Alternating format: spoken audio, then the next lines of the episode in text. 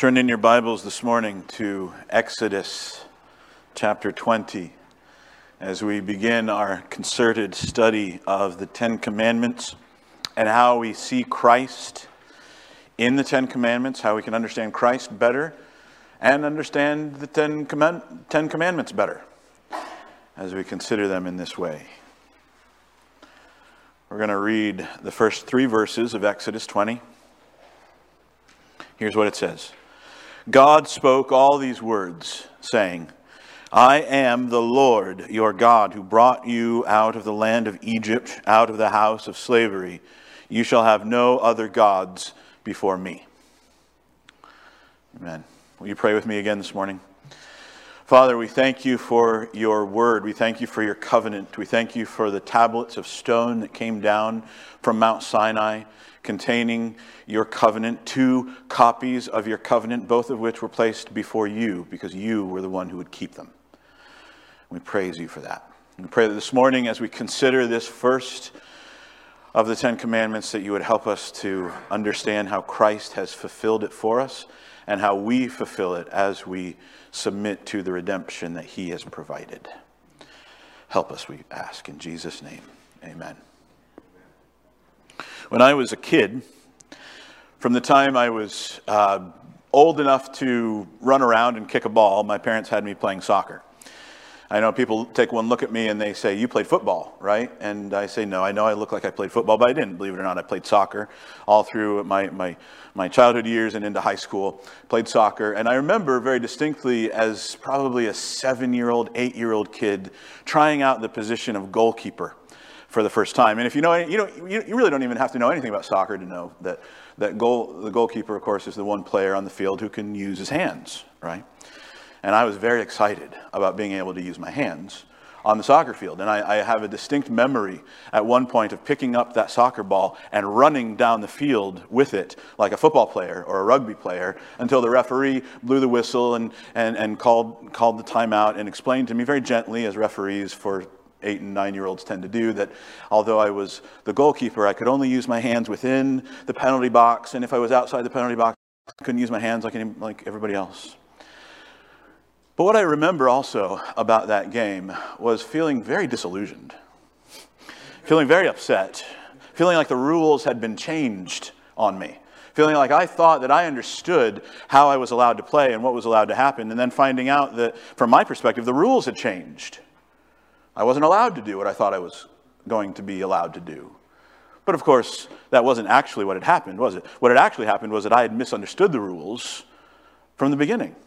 I don't know if you can relate to that, to relate to that situation where you think you understand the rules and then feel like when, when you're finally given full understanding that the rules have been changed, but in reality, it's not that the rules have been changed, but rather that you had misunderstood them from the beginning.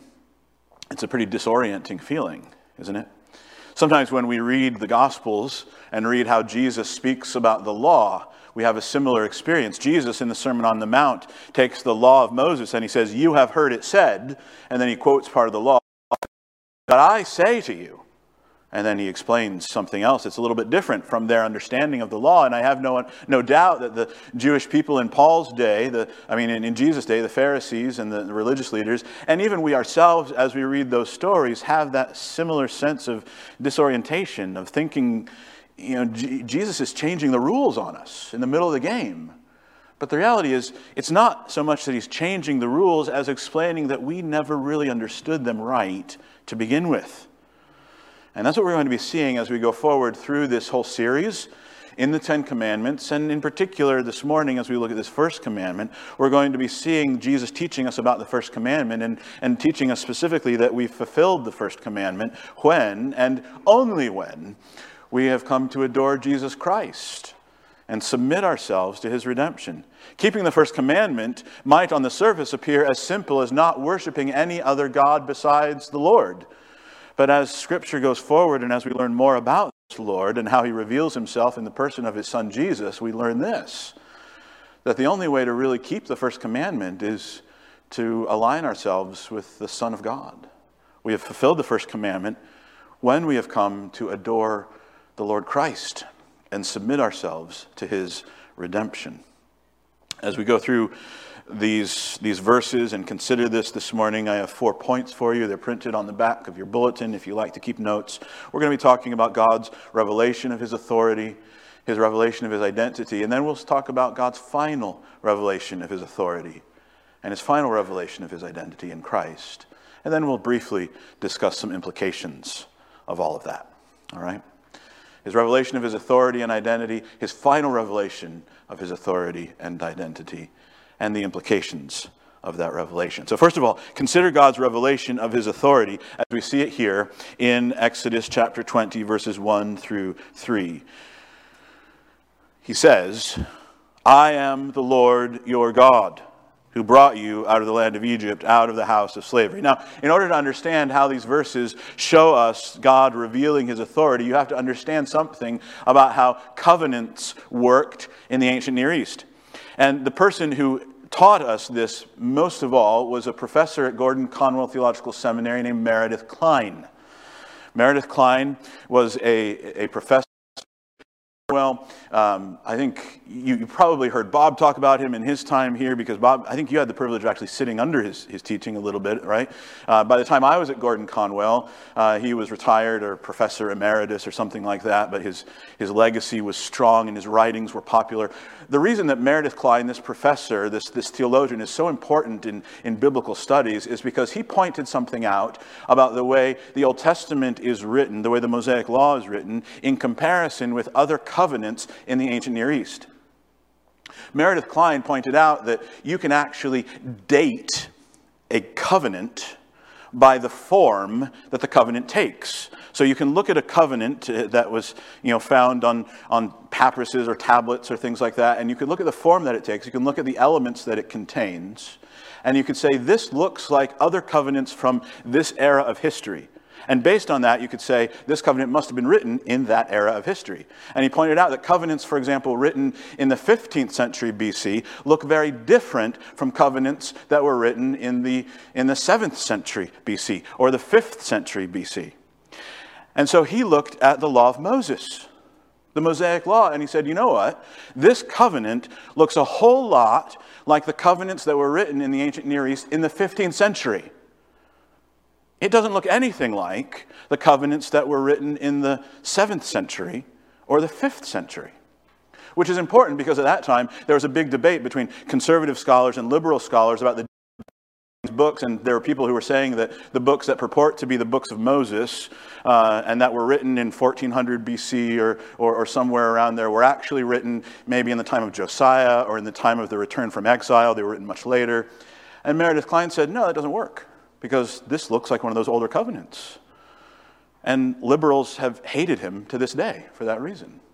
But the reason this is all important to us, the reason that I'm sharing all this with you, is because as we think about covenants and as we think about the way the Mosaic Law is written, we can see a very specific form that it takes. And you need to realize that that's what God is doing as He gives the Ten Commandments and as He gives the law in general. He's making a covenant. There's a reason that we call it a covenant. The form that the covenant takes, in, in, simplified terms, is that it begins with the identification of the, of the king, the overlord, the suzerain is the term that's used in, in biblical theology and in covenant studies in, in general. Suzerain is a word, I think it comes from French extraction originally, but it just means that overlord, the, the guy who's in charge, the emperor. Under him are his vassal kings, his tributary kings. So these covenants begin with the identification of the suzerain, the overlord. The reason that the vassal kings or the vassal nations are to have loyalty to that king.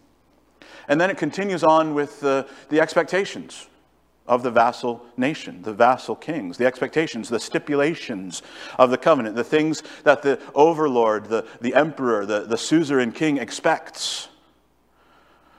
And then it typically concludes with promises of rewards for obedience to the covenant and promises of punishment for disobedience. Dr. Kline pointed out that's what covenants looked like in the 15th century in the ancient Near East. Does that sound familiar to you, that form? That's what we see here. That's what God's doing. He begins by identifying himself I am Yahweh, I am the Lord your God. Who brought you out of the land of Egypt, out of the house of slavery. So this covenant begins with God identifying himself. It continues on, as we're going to see as we go through the Ten Commandments, and, and we're going to be returning to this and reminding you of this point as we go forward through the Pentateuch and consider the other parts of the Mosaic Law. Uh, it continues on in the, in the same covenant form. God gives the stipulations for the covenant. He gives his expectations of the vassal nation, in this case, Israel. You see, God is the suzerain, the overlord, the emperor. Israel is his vassal nation. And the Mosaic law is the covenant, it, it is the stipulations. And it concludes, you could, you could fast forward through to Exodus 23 and other, uh, other sections of, of the Mosaic law to see promises of blessing for obedience and promises of cursing for disobedience.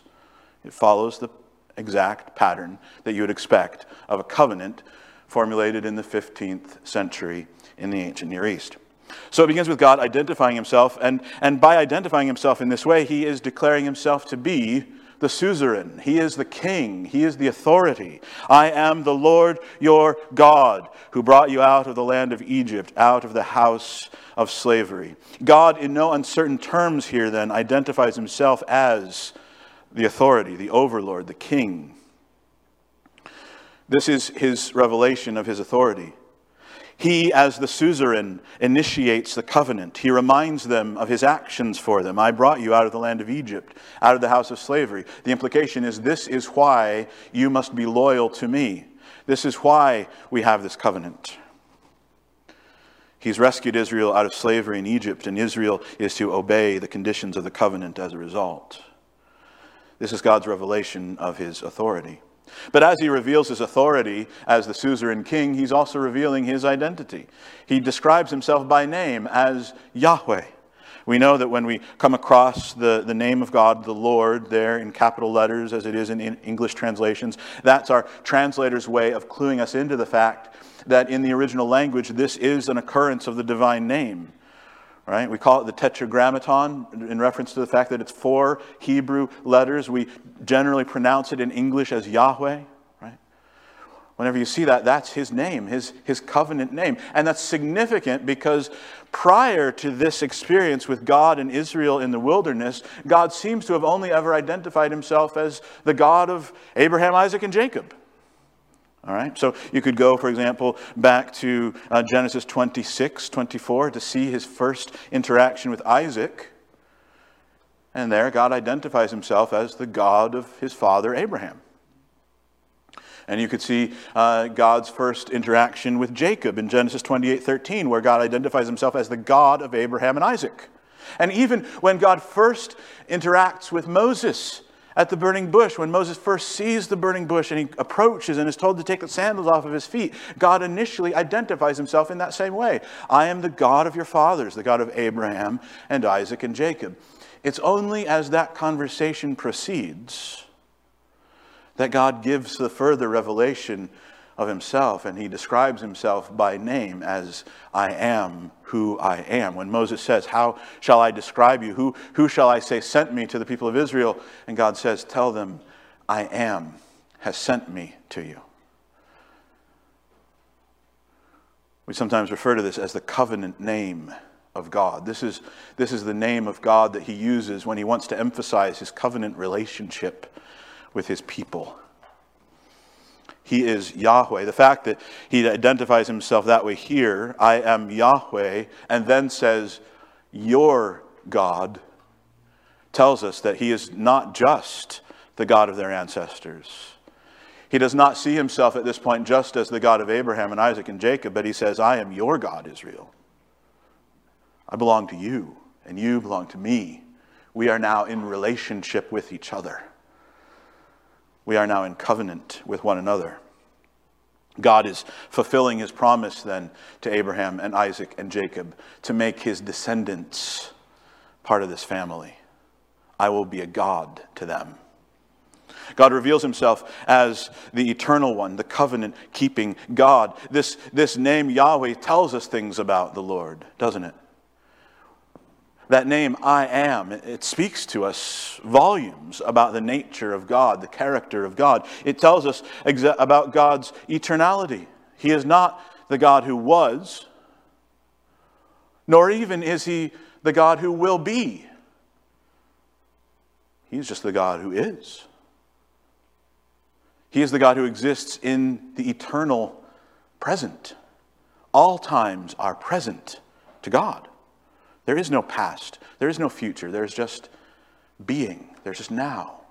It speaks to us of his eternality, it speaks to us of his self sufficiency. His being exists within himself, he owes his being to no one. Paul tells us that all of us as creatures, we live and move and have our being in him. But God has his being in no one other than himself. He just is. I am. He is self sufficient.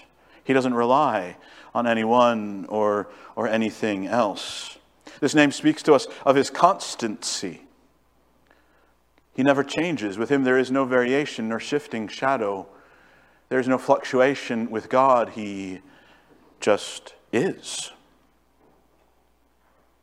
He is. Even when we speak about the incarnation, the theologians who are the most careful as they speak about the incarnation, the, the, the, the, fact that God takes on human flesh when Jesus is conceived and then born into this world, they speak about it very carefully, and they have for thousands of years. The Athanasian Creed says that the incarnation happened not by the conversion of the Godhead into flesh, but by the taking of the manhood into God which is just a fancy way of saying that God doesn't change. Rather, in the incarnation, God is absorbing, addending to himself that which had already existed within himself to begin with, namely humanity. He is the I am. So much we could say about this, right? In all of this, God is, is revealing simply these things simply through his name. I am Yahweh your God. He reveals himself by name as the eternal one, the covenant keeping God, and he reveals himself further by action as the Redeemer. The reason, in terms of the covenant language, the reason that he gives for the loyalty of the vassal is that he brought them out of the land of Egypt, out of the house of slavery. This is what I've done for you, Israel. In, in ancient covenants, the, the way this usually worked was that the, the king would say, Here's what I have done. I've rescued you from your enemies. I, I came and, and gave you deliverance when you were being attacked, or, or you, know, you were in the midst of famine and I brought food to you. Here's what I've done for you. And, and in response to that, you're going to be loyal to me. Well, that's what God's doing here. Here's what I've done for you, Israel. I've rescued you out of the house of Egypt, out of the house of slavery. Why? Well, he's revealing something about himself, isn't he? He is the eternal one, but he is the Redeemer as well. Now, he's much more than Redeemer, and as we go through Scripture, we see other aspects of the character of God. He is Creator, He is Sustainer, right? He is the giver of all good things, He is the Father, He is the Judge, He is the Punisher of sin. But as he speaks to his people Israel, the, the, the one thing that he focuses on is his redemption. I rescued you from the land of Egypt, out of the house of slavery. This is who he is to Israel. He is the Redeemer. This emphasizes for Israel what was most pertinent to them in that moment. And you see, we need to be careful here. We don't want to say that, that this aspect of the nature of God is more important or more primary than any other. That would be a misunderstanding of the way God's attributes work. Each of God's attributes is each other of his attributes. No one attribute is more primary than any other attribute. He possesses all of his attributes in fullness and fully exhibits each one of them. And yet, when he speaks to Israel at this moment, he emphasizes this part. He says, I am the Redeemer. And I suspect that that is what is most pertinent for us at this moment in our lives, too. We need to remember this about God He is the Redeemer, He is the one who rescues us. Ultimately, He is the one who rescues us out of slavery to sin. And we understand, and, and, and we've, we've had this impressed on us in many ways already, that the rescue of Israel out of slavery in Egypt is a symbol of the rescue of all of God's people out of slavery to sin. But he redeems us in smaller ways too, doesn't he? He is our Redeemer in all of the brokennesses of our lives.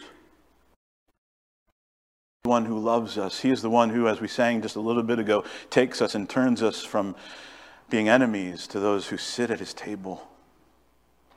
He is the redeeming God, the forgiving God.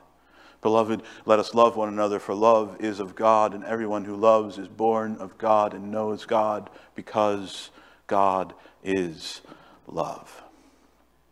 He is the redeeming God. He reveals his authority, he reveals his identity. He chooses to identify himself in these ways to Israel as the eternally faithful one who fulfills his covenant promises and redeems them. Now, why have I spent time talking about this whole covenant aspect? Well, there's a lot of reasons. Uh, but, but really, the main reason that this morning I spent time talking about the fact that the Mosaic Law and the Ten Commandments are adhering to a previously existing form of covenants that existed in the ancient Near East. The reason that I'm bringing that up this morning is so that I can make this point. One other aspect of the way covenants worked in that world was that the suzerain kings, the overlords, would sometimes send representatives to the vassal nations under their authority. They would send representatives to remind the vassal nations, the vassal kings, of their responsibilities. Or at times when the vassal nations were, were rebelling or in danger of going over into rebellion against their, their authorities, then those messengers, those representatives, would warn them, remind them of the things that the suzerain had threatened them with if they disobeyed. And as we go forward through redemptive history, we see those messengers too, don't we? In, in the studies of, of ancient covenants, they're sometimes referred to as covenant lawyers, which is an unfortunate term as far as I'm concerned. But in the Bible, they're just called prophets, right? But that's what their, their role was, right? Those prophets, and that we read about all through Old Testament scriptures, we read them coming, and they're, they're the representatives of the king, the suzerain. They're coming nation back to their responsibilities. They're reminding them of the terms of the covenant, reminding them of the blessings that were promised for obedience and the warnings about, of, of disobedience. They're telling them that the punishment would come if they continue to disobey. You see this all through the prophets, don't you? That's what the prophets were doing. And you see that all through the Old Testament until we come to Jesus Christ. And when we come to Jesus Christ, we see a representative that is sent from the suzerain king, but who acts in a slightly different way, don't we? As Jesus comes, in some ways he looks a lot like those other covenant lawyers. In some ways he looks a lot like those other prophets. And we expect him to act like the other prophets act. We expect him to say the things that they say. We expect him to remind the vassal nation, to remind Israel about their covenant, to remind them about their responsibilities, to call them back to obedience, and to warn them of the punishments for disobedience. And he does some of that. And he has the authority to do that. In, that. in fact, one of the things that Jesus insists on when he comes is that he has all of the authority of the suzerain. He hits that point over and over again. He demonstrates his authority doesn't he? He demonstrates that he has the authority of God and the power of God. He casts out demons and he raises the dead and he controls nature and he shows authority over the religion of Israel and over the religious life of Israel. He shows authority over the temple itself. He shows authority over the covenant. That's why he can say about the terms of the covenant, You have heard it said, but I say to you. The only person who has the authority to talk about what the covenant means is the one who made the covenant. Jesus is, is implying for anyone who wishes to see it that he is the suzerain. He comes in the full authority of the king. And just in case those actions are not clear enough, he says it. He says it explicitly. He says over and over again the Son of Man has authority on earth to forgive sins. In covenant language, what he's saying is the Son has the authority to forgive the breaking of the covenant. He's saying, I have authority to forgive those who transgress the terms of the covenant. Well, who has that authority except the, the king, the suzerain, the overlord, the emperor? Only, only him. In theological terms, he says, the Son of Man has authority on earth to forgive sins, and we say, who has authority to forgive sins except God alone? A point that the Pharisees make, and they're correct. although they come to the wrong conclusions in regards to it. In John 5 22, Jesus says, God has given all judgment to the Son. In Matthew 28 18, Jesus says, All authority in heaven and on earth has been given to me. And just in case we missed it, missed the point, in, in 1 John we read, No one who denies the Son has the Father, but on the contrary, whoever confesses the Son has the Father also. All of which is simply going to this, this fact that Jesus has come not just in the authority of the suzerain king, he comes not just as a representative of the king, he is the king. He is the king. And even this, even this, though, you know, once we wrap our minds around it, we're not terribly shocked. And we still expect him then to do something similar along the same lines as all of the other previous covenant representatives, covenant lawyers. We expect him as the suzerain, as the king, to now finally wreak the judgment that was promised for the breaking of the covenant. And if we had time this morning, we could go back into Exodus 23 and, and later parts of the Mosaic Law and see all the things that God said would happen if the vassal nation Israel broke the covenant. He says, I will bring nations in to destroy you. I will cause drought and famine and sickness and pestilence. I will wipe you out. I will make life miserable. And now the suzerain has come, the king has come, and they've broken the covenant, and judgment is coming. So John the Baptist was expecting. He's coming with his winnowing fork in his hand. But what does he do instead? Instead of wreaking judgment for the breaking of the covenant, which was his right, instead, he takes the judgment onto himself.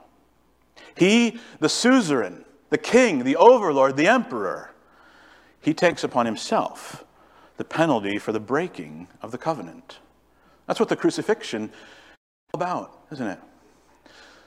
That's why Jesus endured that pain. That's why Jesus allowed himself to be betrayed. That's why he allowed himself to stand trial before people who had no authority over him. But he, he submitted himself to that. He submitted himself to the physical tortures. He submitted himself to allowing his body to be nailed to the cross. He submitted himself to death. And as he died, he submitted himself to worse than that. He submitted himself to the final penalty for breaking the covenant. He submitted himself to separation from God. I don't know. I don't know the intricacies of how that worked. I don't know how Jesus, who is God, is separated from God. I don't know how the Son, who is, who is intimate with the Father, can be separated from the Father. All I know is that somehow the punishment for my sin, which is eternal separation from God, was poured out on the Son. He's the Redeemer. Jesus is then the ultimate expression of God's redemptive identity. He's not just the expression of God's authority. He's not just the expression of God's eternality, although he is that too. He takes that divine name to himself, doesn't he? Remember that exchange with the Pharisees in John 8? Abraham rejoiced to see my day. He saw it and was glad. Remember, and the Pharisee said, You're not even 40. What are you talking about? Which is an absurd thing to say because even if he was 100, he still wouldn't have mattered, right? Abraham had lived 2,000 years earlier. And Jesus says, Before Abraham was born, before Abraham was, I am. Jesus is the expression of God's eternality. He is, he is God. He, he takes the divine name to himself. He's the expression of God's eternality. He's the expression of God's identity. He's the expression of God's authority. And he is also the expression of God's love and redemption. Jesus is the Redeemer. He enacts the ultimate act of redemption. Forgiveness of the vassal for the guilt of breaking the covenant therefore, comes not through the eradication of the covenant, nor the eradication of the punishment for breaking the covenant, but rather through the absorption of that punishment into himself. Understand, God, when He forgives you, is not just pretending like your sins never happened. That's not justice. Rather, He is taking the punishment Himself.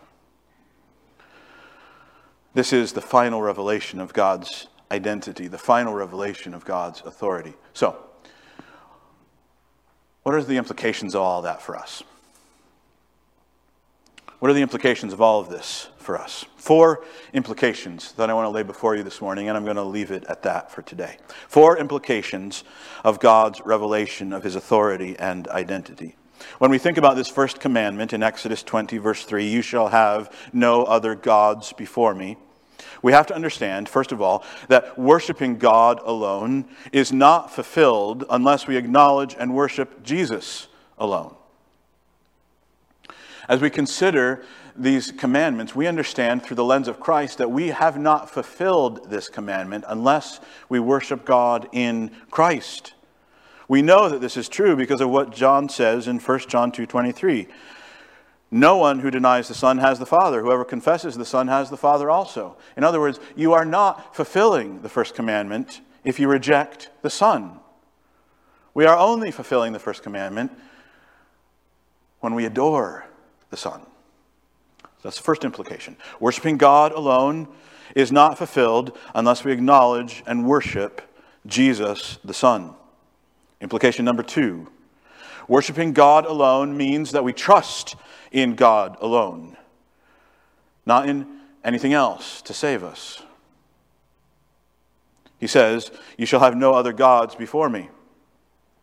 For ancient Israel, no doubt the most obvious application of that was simply not to worship the gods of the Canaanites and the surrounding nations, not to create idols, as he's going to specify in the second commandment. But we are just as much in danger of worshiping other gods, aren't we? Whenever we trust something else other than God, whenever we put our faith in something other than Christ, whenever we find our joy, our satisfaction in something other than Christ, we are guilty of breaking the first commandment. We're having other gods. So, worshiping God alone, worshiping Christ alone, means that we trust in Him alone. We have no other hope. Our only hope in life and in death is that we belong to God and to His Son, Jesus Christ. What do you trust this morning? Where's your hope this morning? Where is your satisfaction? What fills up your mind? It's so easy to fill up our minds with money. Or maybe not with money. We're not so base as to think that much about money. We just instead think about security. Right? But it comes to the same thing, doesn't it? Or family. Or marriage. Or pleasure. What is it that you vest your joy and your satisfaction in? You shall have no other gods before me. Worshipping God alone, worshiping Christ alone, means that we trust in Him and find satisfaction in Him alone. That's implication number two. Implication number three worshiping God alone means that everything else in our lives takes a back seat to God. For the Israelites, it seemed to be enough to simply not worship the gods of the nations, but for us, the standard has been raised. We must love God more than anything else. Jesus says, in fact, in a hyperbolic sense, that unless anyone hates his mother and father and sisters and brothers and spouse and lands and everything else, you're not worthy of me. And we understand him to mean by that not that we're actually supposed to hate in a positive sense, but rather that our love for God, our love for the kingdom of God, is to be so great that our delight in anything else should look like hatred by comparison. That's a high standard. This morning, we wrapped up our Sunday, Sunday school series in the book of Ephesians. And we saw at the end of Ephesians, Paul saying, Grace to all those who love the Lord Jesus Christ with incorruptible love. And we commented that that seems like a high standard. Loving Jesus with an incorruptible love. And the same can be said here. Loving God so much, loving Jesus so much that everything else seems like hatred by comparison, that is not something that we're capable of. And yet, when the Holy Spirit regenerates our heart and works in us, He gives us that power. He creates in us that love. Worshipping God alone means that everything else in our lives takes a back seat to God. You shall have no other gods before me. Fourth implication this morning. Worshiping God alone means that we submit ourselves to the redemption of Jesus. That's what we've been saying. We have fulfilled the first commandment when, and only when, we have come to adore Jesus Christ and submit. Now, you might hear that phrase and say that seems like an odd way to word that, submitting yourself to his redemption. Isn't redemption such a great thing that it's not so much something you submit to as it is something that you delight in and take joy in? So, why would I say it that way? Submit yourself to his redemption. That makes it sound like something that you don't want and that you just have to kind of obey and submit yourself to. Yeah, I know, I did that on purpose. Because I think, and I want you to examine yourselves here, I think that deep down, humans don't naturally want redemption. Examine yourself and see if that isn't true. Left to yourself, Apart from the revelation of the grace of God by the Holy Spirit of God, you don't want redeemed. You don't want to believe that you need redemption. You certainly don't want to think that you can't earn it. If you need salvation, if you need redemption, you're darn sure going to figure it out yourself. You're going to earn it. You're going to make God happy. You don't need someone else to get it for you, do you? Added to that, there is within this idea of redemption the idea of expectation. That's true in the Old Covenant, and it's true in the New Covenant too. Having been redeemed, we are expected to live in the truth of that redemption. And we don't like that either. And so you take it all together, and I still conclude that left to themselves, humans don't want redemption. And so, I repeat, if we're going to worship God alone, that means, amongst other things, we must learn to submit ourselves to his redemption. That means submitting ourselves to the truth that we cannot earn our place before God, that we cannot make God happy through our own actions, that nothing we do is going to please God in ourselves, that our sins are too great. We have offended against a holy and good God. Friends, it's not just that you've broken rules, it's that you've broken the heart of a good and wonderful God and we deserve eternal damnation. And until we wrap our minds around that, we cannot understand the goodness of God in accepting the punishment for that on Himself. Submit yourself to these truths. Submit yourself to the redemption that God has provided for you in Christ. Submit yourself to the implication that that has for you in not worshiping, not trusting, not loving anything else but God. You shall have no other gods before me. Beloved, you shall have no other gods before Christ. We have fulfilled the first commandment only when we have come to adore Jesus Christ and submit ourselves to his redemption. As we meditate on this this morning, what I want to encourage you to do is to ask yourself this question Have you been guilty of breaking the first commandment? Have you in your life, maybe even recently, maybe this week, been guilty of putting other things before God, of worshiping other gods, other idols, other things? If so, then feel the weight Feel the weight of breaking covenant. And then know that your punishment has been paid. The suzerain came and took it for you.